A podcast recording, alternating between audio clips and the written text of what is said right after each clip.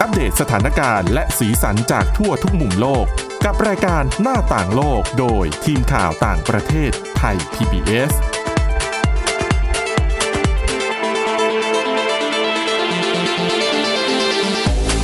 วัสดีครับ ต้อนรับคุณผู้ฟังสู่รายการหน้าต่างโลกกับทีมข่าวต่างประเทศไทย PBS นะครับ วันนี้อยู่กับคุณกรีนจิรวัตรมาสุขและผมก้าวพงศธรสุขพงศ์ครับ สวัสดีครับ วันนี้ก็เช่นเคยมีหลากหลายเรื่องราวนะครับ โดยเฉพาะเรื่องของเมียนมายังคงตามกันต่อเรื่องท่าทีกลุ่มชาติพันธุ์ กับการยืนเคียงข้างมวลชนชาวเมียนมาว่าจะไปได้ไกลขนาดไหนนะครับ ส่วนคุณกรีนมีเรื่องของการตรวจจับ DNA ในอากาศรวมถึงเรื่องพิพิธภัณฑ์ออนไลน์ ซึ่งเราพบได้บ่อยมากขึ้นหลังจากเกิดการระบาดของโควิด -19 นะครับ ใช่ จะบอกว่าตอนนี้มันเป็น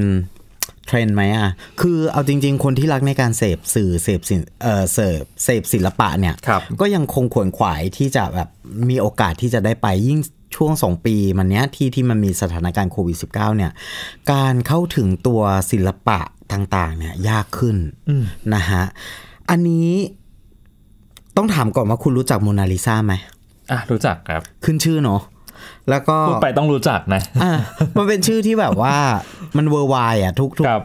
ทุกคนพอพูดว่าโมนาลิซาเนี่ยก็จะรู้จักเลย รู้จักในที่นี้คือเป็นภาพวาดของผู้หญิงที่มีสีหน้าและใบหน้า สีหน้าแววตาที่น่าสงสัยว่ากำลังคุ้นคิดอะไรอยู่ แล้วเขามองเราอยู่หรือเปล่า ใช่มันมีมันมีคนที่เป็นนักเสพศิลปะพวกเนี้ยครับไปยืนอยู่หน้ารูปของโมนาลิซาเนี่ย ยืนอยู่ได้ทั้งวันเลยนะคุณ อืมเพราะว่ามันเกิดคำถามขึ้นตลอดเวลา แล้วก็เหมือนกับว่า พยายามที่จะหาคำตอบตลอดเวลานะฮะว่าผู้หญิงคนเนี้ยคิดอะไรอยู่แล้วผู้หญิงคนเนี้ยเป็นใคร บ้างก็ว่าเป็นภาพของเออเป็นใบหน้าของคนวาดนั่นแหละส่องกระจกวาดในตัวเองในรูปแบบของผู้หญิง อะไรอย่างเงี้ยแต่ว่ามันก็มีข้อมูลมาหักล้างกันตลอด แล้วก็ มีคนสงสัยว่าโมนาลิซาหันหน้าทางซ้ายหรือทางขวา อ่าอ่าก็คือผลงานของโมนาลิซาคือของเลโอนาร์โด ดาวินชีครับผมอ่านะครับก็มีคนนั่นแหละอย่างที่บอกว่ามีคนมีคนสงสัยว่าใช่ภาพของเลโอนาร์โด ดาวินชีที่ส่องกระจกแล้ววาดหรือเปล่า อะไรอย่างเงี้ย มันเกิดคำถามมากมายฮะแล้วก็ไม่ใช่ทุกคนที่จะสามารถไปดูภาพโมนาลิซาจริง ๆ ได้ที่พิพิธภัณฑ์ลูฟร์นะฮะ ตัวผมเองเคยไปปารีสครับไปยืนอยู่หน้า พิพิธภัณฑ์ลูฟร์แต่ไปนะตอนนั้นเนี่ยไม่ได้ชอบชื่นชอบศิลปะผลงานศิลปะไม่ได้ชอบโมนาลิซาแต่ชอบเพราะว่าภาพยนตร์เรื่องหนึ่งอ่า The Da Vinci Code ครับนะฮะ ก็เลยเออรู้สึกอินกับสถานที่นั้นที่เป็นเขาเรียกว่ารอยแผลเป็นแห่งปารีสครับนะครับ อันนี้เขาบอกว่า พอนึกถึงโมนาลิซาเนี่ย หลายๆ คนก็คิดถึงการไปฝรั่งเศส พิพิธภัณฑ์ลูฟร์แต่ว่าตอนเนี้ยไม่สามารถเดินทางไปเยี่ยมชมศิลปะภายในพิพิธภัณฑ์ได้ด้วยกัน ไปด้วยตัวเองอะตอนนี้ทางพิพิธภัณฑ์ก็เลยอัปโหลดผลงานของศิลปินชื่อดังกว่า 4 0 0แสนชิ้นอืมกว่า4 0 0แสนชิ้นเลยนะคุณ ลงในระบบออนไลน์ ให้ทุกคนสามารถรับชมกันได้แบบฟรีๆนะฮะ ครับ พิพิธภัณฑ์ลูฟร์เนี่ยเป็นหนึ่งในพิพิธภัณฑ์ทางศิลปะที่มีชื่อเสียงที่สุดในโลกนะฮะ ใหญ่ที่สุดและเก่าแก่ที่สุดแห่งหนึ่งของโลก ได้เปิดตัวเว็บไซต์แสดงภาพ Louvre Collection ฮะ ซึ่งเป็นความร่วมมือของ หน่วยงานทั้ง 8 แห่งที่อยู่ในเครือข่ายของพิพิธภัณฑ์ฮะ ในเว็บไซต์ของ Louvre Collection เนี่ย จะมีการอัพรูปผลงานศิลปะในรูปแบบดิจิทัลกว่า 480,000 ชิ้น มาแสดงร่วมกัน ซึ่งใน 400,000 รูปภาพนั้นจะประกอบไปด้วยภาพวาด ภาพสเก็ตครับอ่าภาพแกะสลัก รูปปั้น ประติมากรรมต่างๆ รวมไปถึงรูปปั้นจากสวนตุยเลอคลีครับ นะครับแล้วก็จัตุรัสการลูเซลนะฮะมาจัดแสดงด้วย เรียกได้ว่าในงานเนี้ยครบจบในที่เดียวเลยก็ว่าได้ เพราะว่างานแสดงทั้งหมดเนี่ยถูกรวบรวมมาเกือบทุกยุคทุกสมัย ตั้งแต่ศิลปะจากยุคฟื้นฟูศิลปะวิทยา ไปจนถึงศิลปะอียิปต์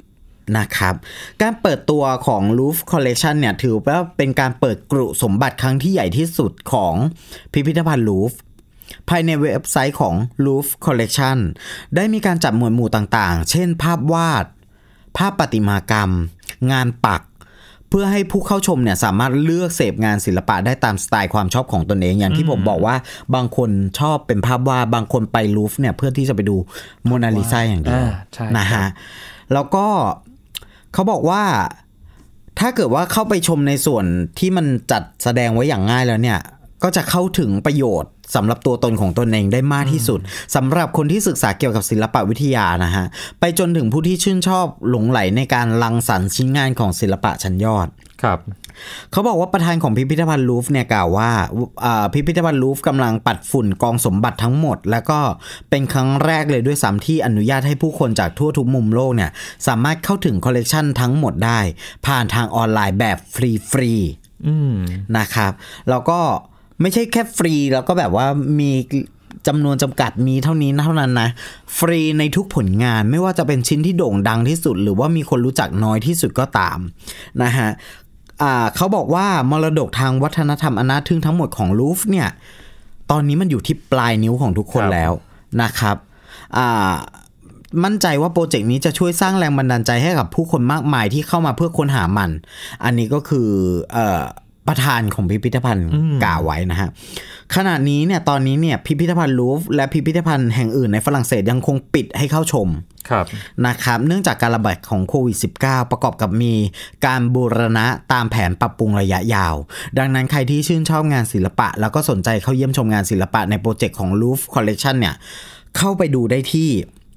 ต้องจดนะคุณผู้ฟังอ่า http colon slash slash correction dot louvre dot fr slash en slash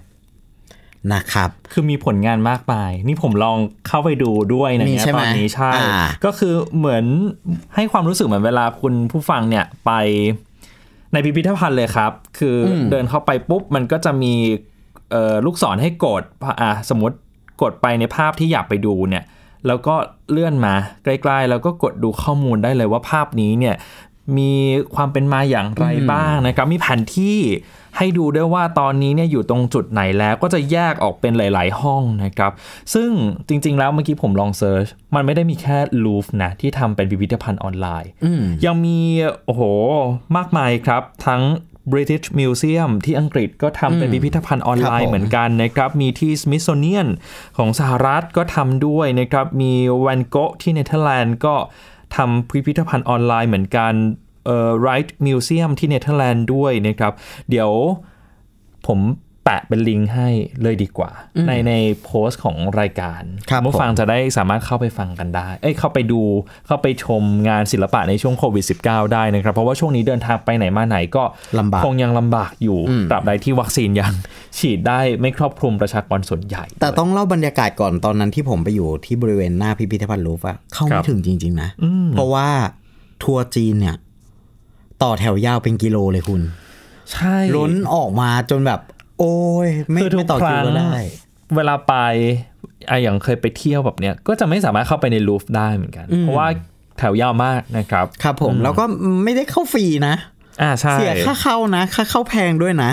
แต่ก็แบบเออคนต่อเข้าไปเสพงานศิลปะกันเยอะเลยทีเดียว ของเมืองไทยก็มีนะ คุณกรีนมีมิวเซียมสยามก็ทำเป็นเอออนไลน์เหมือนกันออนไลน์เหมือนกัน หรือว่าพิพิธภัณฑ์แห่งชาติ พระนครก็มีออนไลน์เหมือนกันนะครับ ก็ก็เป็นเทรนด์ที่กำลังมาแล้วก็สะดวกรวดเร็วด้วย เขาเรียกว่าอะไรล่ะเป็นการปรับตัวของครับของพิพิธภัณฑ์เองด้วยนะฮะเพื่อให้คนได้เข้าไปถึงเข้าไปเสพสื่อกันต่อครับนะฮะอ่าเรามาต่อกันที่ข่าวนี้ครับว่า คุณรู้จักคำว่า DNA ไหมก็คือพันธุกรรม อืมใช่ไหมแล้วการตรวจพันธุกรรมเวลาเกิดคดีฆาตกรรมอย่างเงี้ยก็มีการตรวจพันธุอ่าพันธุกรรม มีการตรวจ DNA ครับเขาเรียกว่ามันคือการตรวจจับสารพันธุกรรมนะฮะอืมอืมก็จะต้องตรวจจับจากสิ่งของวัตถุ หรือว่าเลือดหรืออะไรอย่างนี้ถูกไหมครับ หรือว่าร่างกายหรือว่าผมทุกอย่างที่อ่าที่เราได้สัมผัสอะไรอย่างเงี้ยที่มันมีส่วนเกี่ยวข้องกับตัวเรา แต่ตอนนี้ต้องบอกว่า นักวิทยาศาสตร์ตอนนี้เปิดตัวเทคโนโลยีตรวจจับ DNA ในอากาศ ก็คือที่ล่องลอยอยู่ในอากาศเนี่ยนะใช่ฮะเขาบอกว่าหากคุณคุ้นเคยกับการไขคดีอาชญากรรมแบบเก่าๆเนี่ยก็ต้องลืมมันไปสักครู่นะฮะเพราะว่านักวิทยาศาสตร์เนี่ยได้เปิดตัวเทคโนโลยีใหม่ที่ตรวจจับสารพันธุกรรม หรือว่า DNA เนี่ยแหละ ที่ลอยอยู่ในอากาศได้ แล้วก็สามารถ นำมาวิเคราะห์ได้อีกด้วยว่าคนร้ายอยู่ในที่เกิดเหตุหรือไม่ คนร้ายหรือผู้ต้องสงสัยอยู่ในที่เกิดเหตุหรือไม่ นักวิทยาศาสตร์จากมหาวิทยาลัยควีนแมรี่แห่งลอนดอนประเทศอังกฤษฮะ ได้พัฒนาห้องตรวจจับ DNA ในอากาศครับ ซึ่งกระบวนการทำงานของห้องนี้ก็ไม่ได้มีอะไรซับซ้อนมากมายครับเพียงแค่ดูด Air DNA หรือว่าอากาศที่อยู่รอบๆตัวมนุษย์และวัตถุต่างๆ เข้าไปในห้องนะครับ หลังจากนั้นก็ปฏิบัติการอ่า ระบบปฏิบัติการเนี่ย ก็จะตรวจสอบ DNA สิ่งแวดล้อมหรือว่า environmental DNA นะฮะ แล้วก็จะแสดงผลให้เห็นว่า eDNA เนี่ย มีการปนเปื้อนทางสารพันธุกรรมของสิ่งมีชีวิตชนิดใด หรือมนุษย์คนไหนหรือไม่ เดิมทีเนี่ยต้องบอกว่า eDNA เนี่ยมักจะสามารถตรวจจับได้จากสิ่งแวดล้อมหลายชนิดทั้งดินน้ำหิมะ แต่กลุ่มนักวิทยาศาสตร์มองเห็นว่า eDNA เหล่านี้สามารถนำออกมาดัดแปลง เพื่อใช้เป็นประโยชน์ในด้านอื่นๆ เช่น การสืบสวนอาชญากรรมครับนักวิทยาศาสตร์จึงเริ่มทดลอง สร้างห้องดังกล่าวขึ้น และเก็บอากาศที่อยู่บริเวณรอบตัวตุ่นมาทดลองฮะก่อนจะพบว่าห้องปฏิบัติการสามารถแสดงผล DNA ของตัวตุ่น และยังแสดง DNA ของผู้ดูแลตัวตุ่นได้อีกด้วย ซึ่งมันแสดงแยกกันครับ การศึกษานี้ถือเป็นความสำเร็จครั้งยิ่งใหญ่ฮะ มันได้กลายเป็นหลักฐานชิ้นสำคัญ ชิ้นแรกที่พิสูจน์ว่า eDNA ของสัตว์สามารถตรวจสอบได้ในอากาศ ซึ่งในอนาคตเนี่ย ชุดข้อมูลเหล่านี้จะปลดล็อกการค้นหา แล้วก็ศึกษาสัตว์หายากได้ ที่อากาศที่อาศัยอยู่ในพื้นที่ที่เข้าถึงยากลำบาก แล้วก็นอกจากใช้ตรวจสอบสัตว์หายากแล้ว ห้องตรวจ DNA เนี่ยยังจะสามารถใช้ประโยชน์ ทางโบราณคดีได้อีกด้วยอาทิ ตรวจจับ DNA รอบหลุมศพของ มัมมี่อืมหรือตรวจหาสารพันธุกรรมต่าง ๆ ได้ ก็ครับคือใช้แค่อากาศบริเวณรอบแล้วเพื่อดูว่าแถวนั้นมันมีมัมมี่อยู่ไหมครับนะครับอาอาจารย์อาวุโสของมหาวิทยาลัยควีนแห่งแมรี่ลอนดอนเปิดเผยว่าการตรวจจับ eDNA ในอากาศเนี่ยได้รับความสนใจอย่างมากในกลุ่มนักวิทยาศาสตร์นะฮะ โดยเฉพาะนักนิเวศวิทยา และนักอนุรักษ์ที่กำลังมองหาเครื่องมือที่มีประสิทธิภาพสูง ในการตรวจสอบสภาพสิ่งแวดล้อมทางชีวภาพโดยไม่รุกรานเข้าไปในพื้นที่ อืม หรือว่าไม่จำเป็นต้องเข้าไปทำลายสิ่งแวดล้อมที่มีอยู่ ซึ่งผลการทดลองกับตัวตุ่นเนี่ยแสดงให้เห็นว่าเราสามารถตรวจสอบ eDNA ของสัตว์ผ่านการเก็บ AirDNA ได้จริง ๆ โดยไม่จำเป็นต้องเข้าใกล้พวกมันมากเกินไปนะครับนักวิทยาศาสตร์หวังว่าเจ้าเครื่อง AirDNA เนี้ยเนี่ยจะกลายเป็นเครื่องมือที่สร้างประโยชน์ได้ไม่น้อยในอนาคตนะฮะ ตอนนี้ก็ยังอยู่ในช่วงของการ ปรับปรุงและทดลอง โดยเฉพาะกับวงการการสืบสวนอาชญากรรม และทางด้านของการแพทย์นะครับ ซึ่งอาจรวมไปถึงการตรวจสอบวิธีการแพร่กระจายของโควิด -19 ที่กำลังระบาดอยู่ทั่วโลกในขณะนี้ด้วย มันก็เป็นเรื่องที่ต่อเนื่องกัน น่าสนใจมากทีเดียวนะครับอะต้องติดตามกันต่อไปครับเดี๋ยวช่วงหน้าครับคุยกันเรื่องของการเมืองเมียนมาต่อนะครับ มาประเมินท่าทีของกลุ่มชาติพันธุ์ ว่าจะสามารถยืนเคียงข้างประชาชนในการต่อต้านรัฐประหารได้มากน้อยแค่ไหนครับ หน้าต่างโลกโดยทีมข่าวต่างประเทศไทย PBS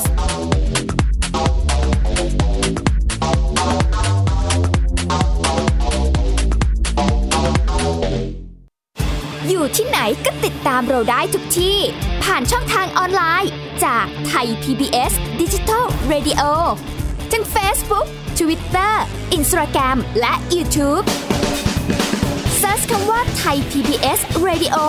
แล้วกดไลค์หรือ Subscribe แล้วค่อยแชร์กับคอนเทนต์ดี ๆ ที่ไม่อยากให้คุณพลาดอ้อเรามีให้คุณฟังผ่านพอดแคสต์แล้วนะ วันนี้การดูข่าวของคุณจะไม่ใช่แค่ในทีวีไทย PBS ให้คุณดูข่าวได้หลากหลายช่องทางถูกน้ำท่วมเต็มพื้นที่ เว็บไซต์ www.thaipbs.or.th/news Facebook Thai PBS News Twitter @thaipbsnews YouTube Thai PBS News ไหลล้นทะลักเข้ามานะกดติดสนันในการข่าวพร้อมๆกับหน้าจอไร้ขีดจำกัดเรื่องเวลา เข้าถึงรายละเอียดได้มากกว่า ไม่ว่าจะอยู่ณจุดไหน ก็รับรู้ข่าวได้ทันที ดูสดและดูย้อนหลังได้ทุกที่ กับ 4 ช่องทางใหม่ข่าวไทย PBS ข่าวออนไลน์ ชับไว้ในมือคุณ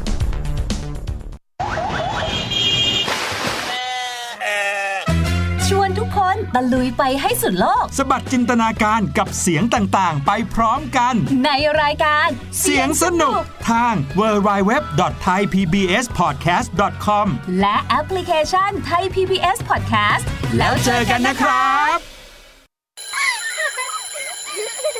โรงเรียนเลิกแล้วกลับบ้านพร้อมกับรายการ Kids Hours โดยวัญญาชยโย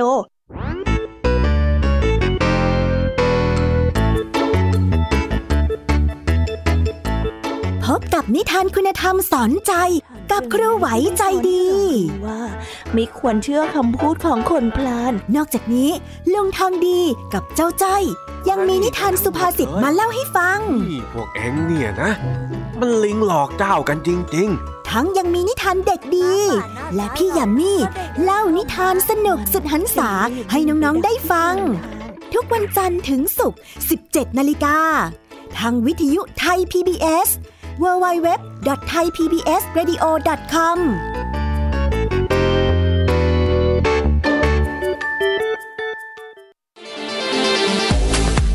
หน้าต่างโลกโดยทีมข่าวต่างประเทศไทย PBS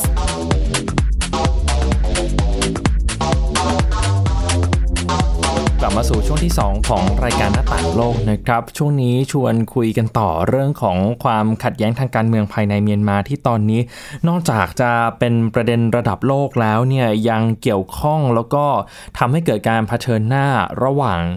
กองทัพเมียนมากับกลุ่มชาติพันธุ์ติดอาวุธด้วยนะครับ คุณกรีนอย่างที่ข่าวเมื่อ 2-3 สัปดาห์ที่ผ่านมาจะเห็นว่ามีคลื่น ผู้หนีภัยการสู้รบจากรัฐกะเหรี่ยงเนี่ย เดินทางเข้ามาพยายามที่จะข้ามพรมแดนมายังประเทศไทยหลายคนเป็นจำนวนนับพันเลยก็ว่าได้นะครับทีนี้มันก็เลยเกิดคำถามกันแหละครับว่าเอ๊ะความขัดแย้ง ที่ยังไม่จบแบบนี้เนี่ยมันจะทำให้เกิดสงครามกลางเมืองหรือเปล่า ระหว่างกลุ่มชาติพันธุ์ติดอาวุธที่เราคุ้นเคยกันดี อย่างเช่น กลุ่มสหภาพแห่งชาติกะเหรี่ยง หรือว่า KNU หรือว่ากลุ่มไทยใหญ่หรือในรัฐฉานเนี่ยนะครับกลุ่ม RCSS ที่มีพลเอกเจ้ายอดศึกเเป็นประธานของกลุ่มเนี่ยก็มีความกังวลกันมากทีเดียวนะครับทีนี้เมื่อสัปดาห์ที่แล้วเนี่ยทางคณะทำงานกระบวนการสันติภาพหรือว่า PPSD PPST ที่มีกลุ่มชาติพันธุ์ติดอาวุธ 10 กลุ่มที่ลงนามในข้อตกลงหยุดยิงหรือว่า NCA นำโดยพลเอกเจ้ายอดศึก ที่นั่งเก้าอี้เป็นรักษาการประธานกลุ่ม PPST ด้วย แล้วก็เป็นประธานของกลุ่ม RCSS ใน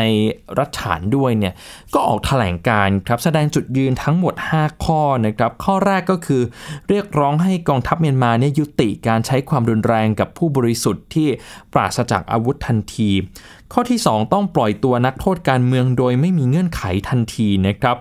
ข้อที่ 3 ก็คือสนับสนุนการเคลื่อนไหวของประชาชน ในการต่อต้านรัฐประหาร ข้อที่ 4 คือสนับสนุนการคว่ำรัฐธรรมนูญปี 2008 ของกลุ่มคณะกรรมการตัวแทนรัฐสภาหรือว่า CRPH ของพรรคสันนิบาตแห่งชาติเพื่อประชาธิปไตย NLD เนี่ยแหละครับ แล้วก็ข้อสุดท้ายเลยก็คือสนับสนุนการใช้กฎบัตรสหพันธรัฐประชาธิปไตยนะครับต้องเท้าความไป ว่าก่อนหน้านี้เนี่ยทางกลุ่ม CRPH เราก็เคยเล่าถึงบทบาทของกลุ่มมาแล้วครั้งหนึ่งนะครับ แต่ว่าทางกลุ่มก็มีพัฒนาการที่มากขึ้นในเรื่องของการเมืองเมียนมานะครับ โดยการจัดตั้งเขาเรียกว่ารัฐบาล เอกภาพแห่งชาติอาจจะเรียกว่ารัฐบาลคู่ขนานก็ได้นะครับ ขึ้นมาแล้วก็ประกาศบอกว่าต่อไปนี้จะไม่ใช้รัฐธรรมนูญฉบับทหารปี 2008 อีกแล้วนะครับ จะหันมาใช้กฎบัตรสหพันธรัฐประชาธิปไตย เพื่อมุ่งหน้าไปสู่การเป็นสหพันธรัฐประชาธิปไตยตามความฝันตามความหวังของกลุ่ม ซึ่งตอนนี้การเมืองเมียนมาก็เลยแบ่งออกเป็น 2 ขั้วชัดเจนครับขั้วแรกก็คือทางรัฐบาลทหารทราบกันดีอยู่แล้วมีสภาบริหารรัฐ หรือว่า SAC ที่พลเอกอาวุโสมินอองหลายเนี่ยนั่งเก้าอี้ประธานตรงนี้ด้วยนะครับ ในขั้วนี้ก็จะจับกับอีก 2 ขาครับก็คือสภากลาโหมและความมั่นคงแห่งชาติ แล้วก็กองทัพเมียนมาทั้ง 3 ขาทำงานร่วมกัน ในการบริหารประเทศ ซึ่งตอนนี้ก็ยากที่จะบริหารอยู่นะครับเพราะว่ามีเจ้าหน้าที่รัฐหลายคนก็ไม่เล่นด้วย ไม่ไปทำงาน แสดงอารยะขัดขืนก็ทำให้การบริหารประเทศเนี่ยมันไปได้ไม่ ถึงไหนสักทีหนึ่งนับตั้งแต่เกิดการรัฐประหารเมื่อวันที่ 1 กุมภาพันธ์ผ่านมา 2 เดือน ก็ยังไม่ได้มีอะไรที่เปลี่ยนแปลงไปมากมาย ส่วนอีกขั้วหนึ่งก็คือรัฐบาลเอกภาพแห่งชาติ หรือว่ารัฐบาลคู่ขนานเนี่ยแหละครับตอนแรกในกลุ่ม CRPH ก็จัดตั้งขึ้นมา ความหวังของเขาเลยก็คือการไปจับมือกับกลุ่มชาติพันธุ์ ติดอาวุธเนี่ยแหละครับ เพราะว่าลำพังตัวกลุ่มเองเป็นกลุ่มพลเรือนที่ไม่มีกองกำลังเป็นของตัวเอง อย่างที่เราทราบกันดีว่ากระทรวงกลาโหมเองก็ขึ้นอยู่กับกองทัพนะครับ เพราะฉะนั้นจะทำอย่างไรให้พวกเขามีกองกำลังในการป้องกันตัว มีกองกำลังที่ใช้สำหรับเรื่องของความมั่นคง ก็ต้องไปจับมือกับกองกำลังติดอาวุธกลุ่มชาติพันธุ์ ทีนี้เขาก็เล็งไปที่กลุ่ม PPST เนี่ยแหละครับที่เป็นกลุ่มชาติพันธุ์ติดอาวุธ 10 กลุ่มที่ลงนามในข้อตกลงหยุดยิง ซึ่งทาง PPST เนี่ยก็แสดง จุดยืนของตัวเองมาตลอดนะครับ แต่ว่าทีนี้มันก็เริ่มชัดเจนมากขึ้น 3 ข้อแรกข้อเรียกร้องที่ผมเล่าไปเมื่อสักครู่นี้ไม่ได้น่าแปลกใจสักเท่าไหร่ เพราะว่าเป็นข้อเรียกร้องที่มักจะถูกหยิบยกขึ้นมาอยู่ในแถลงการอยู่แล้ว แต่ว่าข้อ 4 กับข้อ5เนี่ยก็คือการสนับสนุน ท่าทีของกลุ่ม CRPH ล่าสุด ในการคว่ำรัฐธรรมนูญปี 2008 แล้วก็ใช้กฎบัตรสาพันธรัฐประชาธิปไตยเนี่ยมันก็น่าสนใจมากทีเดียวนะครับ เพราะว่าท่าทีของกลุ่ม CRPH อย่างที่บอกไป มันเป็นการ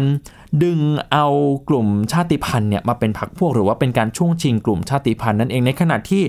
กองทัพเมียนมาก็ต้องการช่วงชิงกลุ่มชาติพันธุ์เหมือนกัน เราจะเห็นได้จากการประกาศ หยุดยิงเพียงฝ่ายเดียวเป็นเวลา 1 เดือนในเดือนเมษายนนะครับ คือหลายคนเนี่ยก็บอกว่าเอ๊ะเป็นการหยุดยิงเพื่อเตรียมความพร้อมเตรียมสัพพะกำลังของกองทัพหรือเปล่า แต่ว่าบางส่วนก็มองว่าการหยุดยิงเนี่ยก็มีนัยยะสำคัญที่พยายามจะประนีประนอมกับกลุ่มชาติพันธุ์เหมือนกัน เวลากองทัพเขาเล่นเกมกับกลุ่มชาติพันธุ์แบบนี้ เกมการเมืองแบบนี้เนี่ยเขาก็จะใช้วิธีใช้ไม้แข็งไปด้วย ประกอบกับการใช้ไม้อ่อนไปด้วยสลับกันไปนะครับ ทีนี้การแสดงท่าทีของกลุ่มชาติพันธุ์ 10 กลุ่มเนี่ยมันจะทำให้เกิดความขัดแย้งมากขึ้นหรือเปล่า โดยเฉพาะเรื่องของสงครามกลางเมืองที่อาจจะบานปลายทำให้เมียนมากลายเป็นรัฐล้มเหลวได้ในอนาคต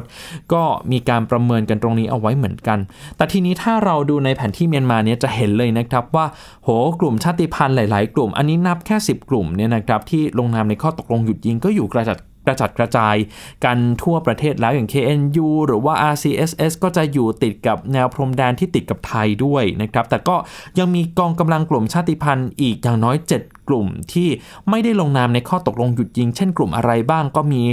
อาราการอาร์มี่นะครับ มีกองทัพตะอางกองทัพของสหพันธรัฐว้า